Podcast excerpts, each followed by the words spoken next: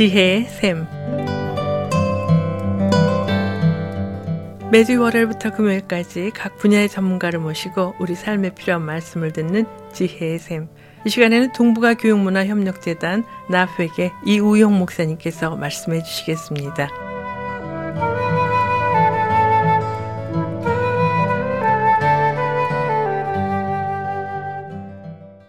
안녕하세요. 이우영 목사인데요. 이 시간에는 역사의 주인공이라는 제목으로 어, 함께 말씀을 나누겠습니다. 지금은 지구촌 사회가 되어서 세계의 모든 나라와 이제 서로 연락하고 민족들이 상호 교류하며 살아가는 그런 시대가 되었습니다. 이런 시대에는 한 나라의 운명과 역사가 가까운 이웃 나라에 의해서만 어, 영향을 받는 것이 아니라 모든 세계의 움직임이 서로 연결되어 있습니다. 이전에는 한 나라의 역사와 문화에 가장 큰 영향을 끼치는 나라가 바로 이웃 나라였죠. 그래서 한국은 역사상에서 보면 가장 많은 영향을 받은 나라가 아마 중국과 일본일 것입니다. 예, 미국의 남북 전쟁이나 유럽의 백년 전쟁이나 영국의 어떤 장미 전쟁이 한국에 큰 영향을 미치지 못했습니다. 그 당시 조선 왕조 시대에는 유럽에서 누가 왕이 되든 조선 백성들에게 무슨 관심거리가 되었겠습니까? 역사 속에서 점점 거대한 이제 제국이 일어나고 세계 대전이 터지면서 모든 나라들이 이제 그러한 영향을 받게 되었지요. 제국을 꿈꾸는 지도자들은 자기 나라만 통치하는 데서 만족하지 않고 이웃 나라를 정벌하여 세계의 지도자가 되고자 하는 그런 야심이 있었습니다. 역사상 이런 제국들을 보면 바벨론 제국, 그 뒤를 이은 페르시아 제국, 그리고 헬라 제국, 그리고 로마가 있습니다. 그리고 동방에서는 중국과 징기스칸의 몽골이 있죠. 근세에 들어오면서 한국은 이런 제국주의를 추구하는 일본에 의해서 가장 큰 피해를 받았습니다. 그리고 이어지는 제2차 세계대전이야말로 지구상의 거의 모든 국가의 역사상 가장 큰 파장을 남긴 그런 전쟁이었죠. 그러나 세계의 모든 나라가 아직은 그렇게 밀접하게 상호 연결되어 있지는 못했습니다. 지역적으로 국가 간에 큰 거리가 존재하였지요. 그러나 21세기에 들어서면서 이야기는 달라집니다. 세계 역사는 큰 변화를 몰고 왔습니다. 지역 간, 국가 간 거리가 급격히 좁혀지고 있습니다. 이것은 지금까지 세계 역사상에 있었던 그런 세계와는 완전히 다른 세상이 된 것이지요. 아프리카의 한 나라에서 발생한 사건이 금방 온 세계에 퍼지면서 지구촌 사회에 그 영향을 끼치고 있습니다.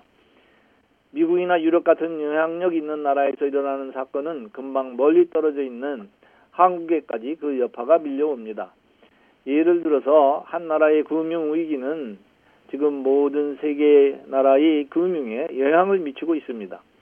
몇 년 전에 미국 월가에서 발생한 금융 위기가 급작스럽게 세계 모든 나라의 금융 위기를 몰고 갔습니다.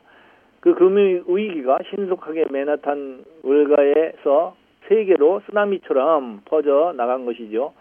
이전에는 이런 현상은 아주 드문 일이었을 것입니다. 지금도 전 세계는 그리스라는 작은 나라의 금융 위기에 대해서 걱정하고 있습니다. 유럽의 한 구석에 있는 작은 나라가 디폴트를 하든 말든 무슨 걱정이냐고 생각하시겠지만 그 후 폭풍이 세계의 금융가를 어떻게 있을지 아무도 모릅니다. 금융뿐만 아니라 세계 정치, 군사, 경제 모든 분야가 이와 같습니다. 이 시대에는 세계 곳곳에서 일어나는 사건이 어떻게 전 세계로 신속하게 퍼져나가는지 그리고 세계 역사의 흐름을 바꿀지 아무도 모르는 그런 시대가 되었습니다.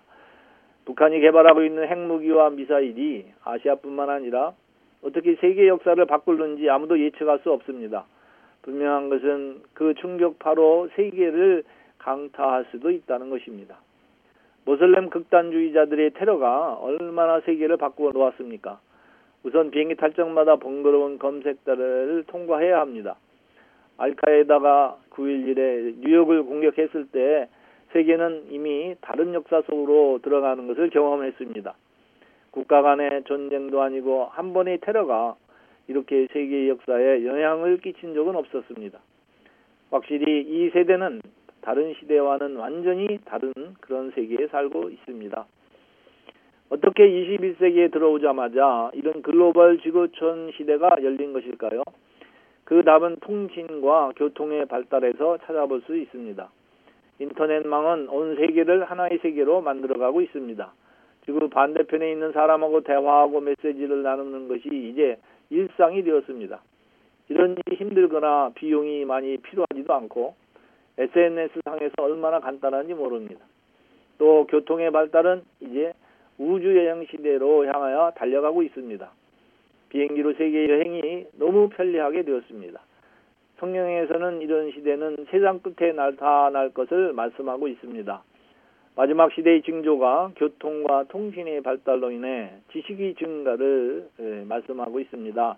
다니엘서 12장 4절에 보면 다니엘아 마지막 때까지 이 말을 간소하고 이 글을 봉함하라 많은 사람이 빨리 왕래하며 지식이 더하리라 빨리 왕래하려면 빠른 비행기가 나와야 하고 많은 사람이 왕래하려면 대형 비행기가 필요합니다.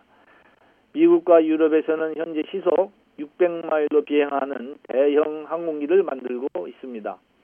앞으로 이보다 더 빠른 대형 비행기를 개발하고 있습니다. 지식이 더 하리라는 말씀처럼 이 시대는 엄청난 양의 지식을 컴퓨터 안에 저장할 뿐만 아니라 전 세계 어느 곳에서나 인터넷만 접속하면 원하는 정보를 찾아볼 수 있습니다. 이런 과학기술의 기하급수적인 급격한 발전이 이와 같은 지구촌 글로벌 시대를 만들었습니다. 하나님은 마지막 때에 일어날 이런 기술과 지식의 혁신을 미리 알고 계셨습니다. 그리고 하나님은 그런 혁신을 주도하고 계신다고 저는 믿습니다. 마지막 시대를 하나님도 준비하고 계십니다. 온 세계가 하나의 지구촌으로 연결되어지는 그런 시대가 열렸습니다. 적 그리스도는 이런 와중에서 스스로 홀로 모든 나라를 통합한 제국의 왕이 되고자 할 것입니다. 성경에서 말하는 멸망의 아들이 이 마지막 시대에 나타나서 제국의 황제가 되겠지요. 지금까지 세계 제국의 지도자들이 꿈꾸어왔던 것이겠지요. 모든 교통과 통신과 지식과 그, 그러한 교류를 통제하겠지요. 스스로 세계 역사의 주인공으로 등장하고자 할 것입니다. 그러나 역사의 주인공은 하나님이십니다. 지금까지 모든 나라들이 하나님의 권능으로 심판도 받고 세워지기도 하였습니다. 역사상에 나타날 마지막 제국도 하나님의 심판으로 멸망당할 것입니다. 시편 22편 28절에 보면 나라는 여호와의 것이요 여호와는 모든 나라의 주제심이로다 이렇게 말씀하고 계십니다. 성경은 열방 나라들에 대한 주권도 하나님께 있다고 선포하고 있습니다. 국민에게 있는 것이 아니라 하나님께 있다는 것입니다. 민주주의 국가에서는 국민의 뜻이면 다 된다고 하지만 모든 사람이 기억해야 할 사실은 역사와 나라의 주인은 여호와 하나님이시라는 사실입니다. 따라서 역사를 움직이시는 분도 하나님이십니다. 네, 감사합니다. 지금까지 동북아 교육문화협력재단 나프에게 이우영 목사님께서 말씀해 주셨습니다. 지혜의 샘 오늘 들으신 내용은 극동방송 뮤지지사 홈페이지 usk.febc.net usk.febc.net에서 다시 들으실 수가 있습니다. 이 시간 방송을 들으시고 지혜의 샘 프로그램이나 극동 방송에 대해 더 자세히 알기 원하시는 분은 연락 주십시오. 전화와 지역번호 562-448-1782 지역번호 562-448-1782로 연락 주시거나 극동방송 뮤지사 이메일 주소 koreadept@febc.net koreadept@febc.net으로 문의하시면 자세히 안내해 드리겠습니다. 아름다운 음악과 기쁜 소식을 전하는 극동방송에서 보내드린 지혜의 샘 오늘 순서를 마치겠습니다.